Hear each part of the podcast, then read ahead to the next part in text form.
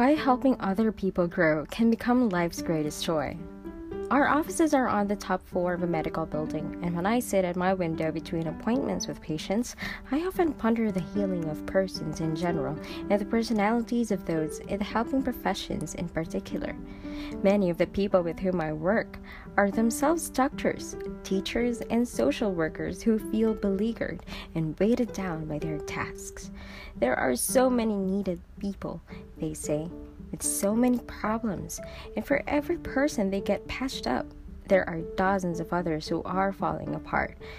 When there are storms out on the Pacific, an occasional seagull, driven inland by the weather, will swing past my window, gracefully riding the currents. My patients also have fled from storms.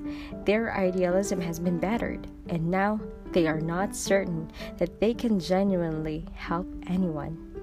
As one clergyman said sadly, when I went into the ministry, I thought I was going to save the world and rescue all these people, but that was a long time ago. Now, I'm much more pessimistic about anyone making that much difference, and my goals are very simple.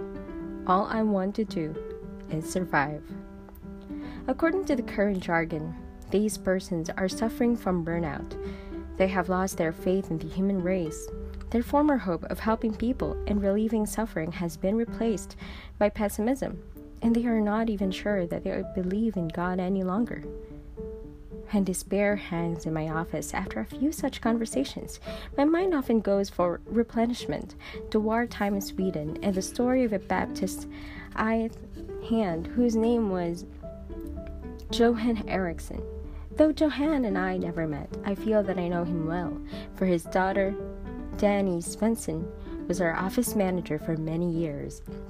In 1939, trainloads of Jewish children were piling into Sweden, and the boys and girls, some of them only three and four years old, would file off the trains with no belongings, except for the large tags around their necks designating their home city, their name, and their age.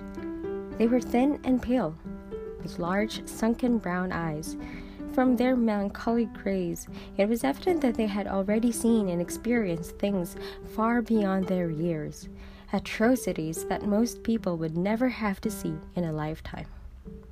The Swedish families were taking in children for the duration of the war, but few were deluded into thinking that it would be a short time. One of the Swedes who opened his door was Johan Eriksson. He had known deprivation himself. At 28, he had been left a widower with four children, by now, he was middle aged and most of the children were gone. But when he learned that a frightened nine year old named Rolf needed a home, he responded as if he were still a young man. And so a little Jewish boy began to adjust to life in a strict Swedish Baptist home. At first, when there was a knock on the door or loud voices outside, the boy with the deep set eyes would dive into a closet and cover his head. But he was surrounded with warmth and love in the Eriksson house and he began to gain weight, to lose the faraway gaze, and eventually he began to laugh again. When an invasion by the Nazis seemed imminent, men at the machine shop said to Johan, When Hitler comes, you will be in trouble with that Jew boy in your house. They'll come and take him away. The normally gentle Swede would reply with clenched jaw, They'll never take him so long as I'm alive. And curiously, Johan was almost equally defensive of Rolf before his fellow Baptists. When members of the church assumed that he would try to convert the boy, Johan's jaw would clench again. The Swedish government had promised the refugee organization that the children's religion would be kept intact, and although Johan took little Rolf to church with his family, he went to considerable lengths to see that the boy learned the Jewish tradition and that when the proper age came, he was prepared for and celebrated his bar mitzvah.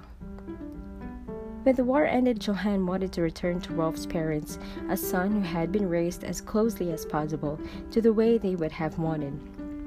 But when the war did end, the family was never reunited, of course. Rolf's parents perished somewhere in Europe along with the millions of others who were killed during those apocalyptic years. Letters from his parents had become more and more sporadic, and then one day, an envelope arrived without a postmark. Inside was a hastily scribbled note saying that Rolf would not hear from them again and that he should never forget what this Swedish family had done for him. And Rolf did not forget. He grew up and went away to Stockholm, where he began to succeed in business. But the trauma and the wrenching of those early years perhaps took a belated toll, for one day Rolf's mind snapped. Relatives told Johan Eriksson that he had done enough, and the authorities wanted permission to keep the young man in a mental institution, for he was thought to be dangerous. But Johan would have none of it. He belongs here, he said simply. This is his home.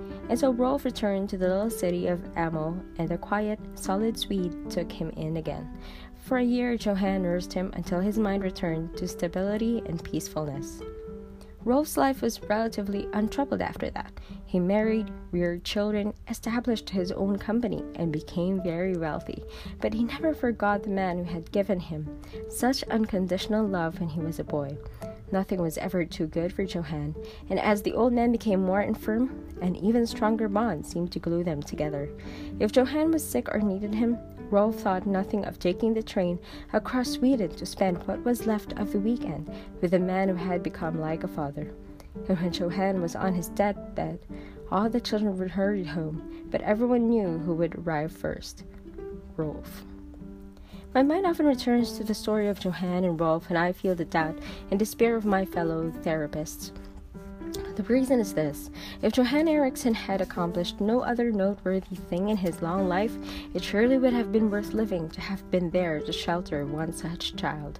When we get discouraged in our work with people, it is important to draw back and remind ourselves that there is no more noble occupation in the world than to assist another human being to help someone else succeed.